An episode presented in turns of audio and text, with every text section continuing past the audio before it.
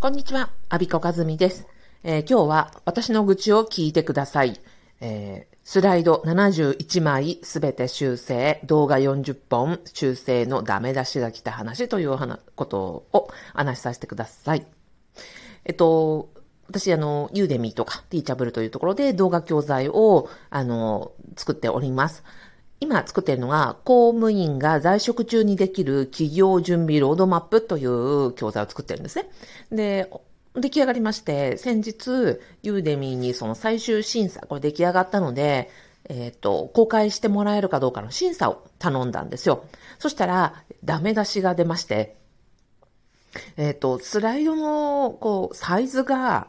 私が作ったのが4対3で、超、うん、正方形に近い形だったんですね。で、ユーデミーというところのプラットフォームの、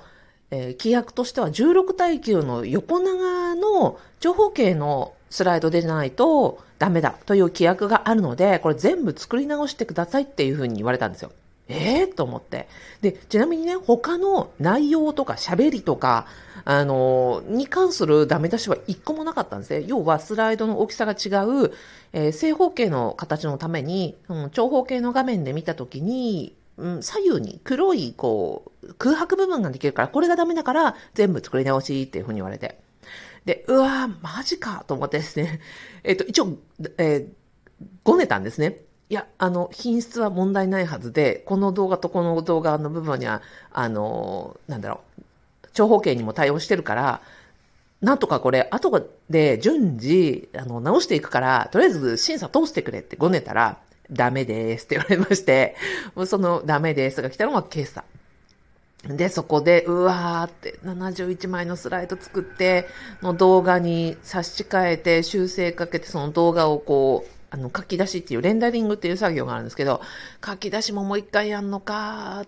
気が遠い、とほほーって思ってがっくりしたのが今朝でした。で、じゃあもうこういう落ち込んだ、あ、で、原因は何かっていうと私の単純なミスなんですよね。その、えー16対9というのが、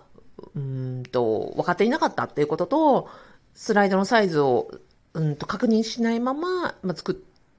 という、まあ、私の単なるボンミスなんですよね。なので、えっ、と、ルールとしては、まあもうこれは致し方がないというところで、自分のミスであるということなんです。でもまあでもね、納得いかないなって思って、でもあまりにも膨大な作業で、ここからなんかもうゼロから作り直しみたいなね、落ち込みっぷりだったわけです。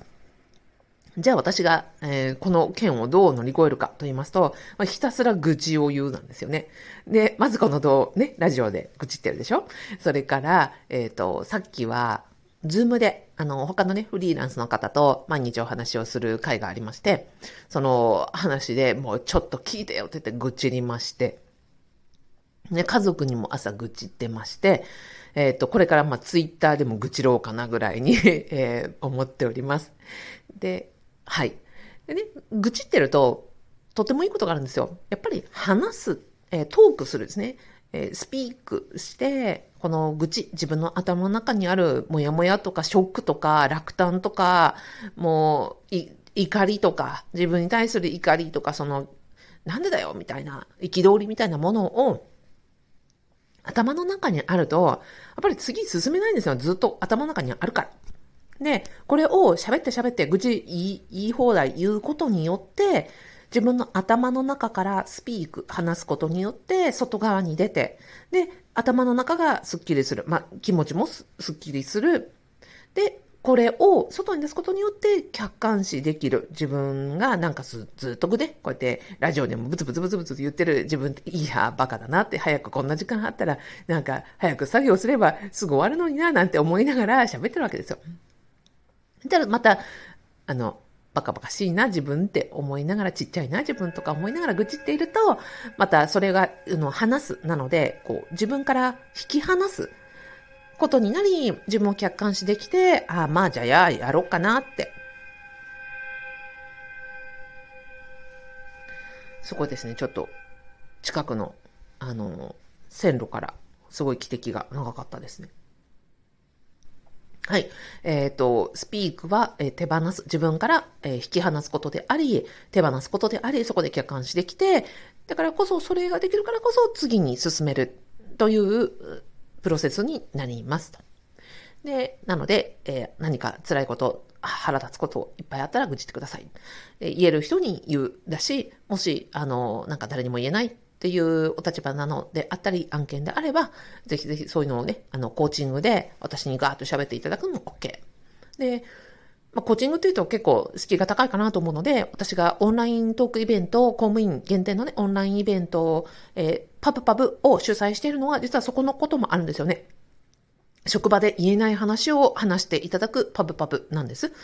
ということは、えー、職場の中では言えないし、かといって外の人に言ったって分かってもらえないこと、でも公務員同士だから、えー、ニックネームで、あのー、話せる場だから、いや、実はこんなことがあって、こんな上司がいて、どうのこうのっていうことによって、そこで自分から、えー、トークして、引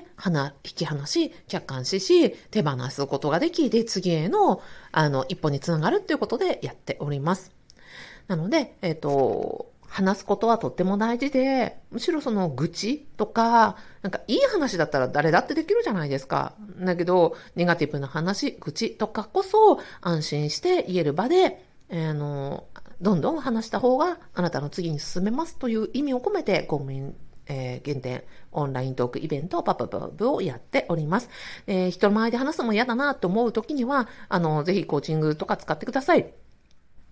あの、愚痴いっぱいもう、目いっぱい目いっぱい言っていただくことで、きっとあなたから手放せて、次に進む一歩、あの、元気が出てくることは、もう私が保証をします。はい。えっ、ー、と、なん、な、なの、あ、そうそう、私が、えー、こう、愚痴を言わせていただいた回でございました。そうそう。で、コーチングについてね、あ、いきなりコーチングを受けるっていうのもた、あの、すごいハードルが高いことなので、実は明日、えー、10月16日、私が主催する無料イベントがあります。コーチング講座無料体験会というのをやります。えっと、明日10月16日の夜7時半から1時間。私が講師を務めております、コーチングプレイスという、えっ、ー、と、コーチングスクールがあります。オンラインで全国から、えー、世界中から、あの、受講生が今、300人ぐらいいるのかな？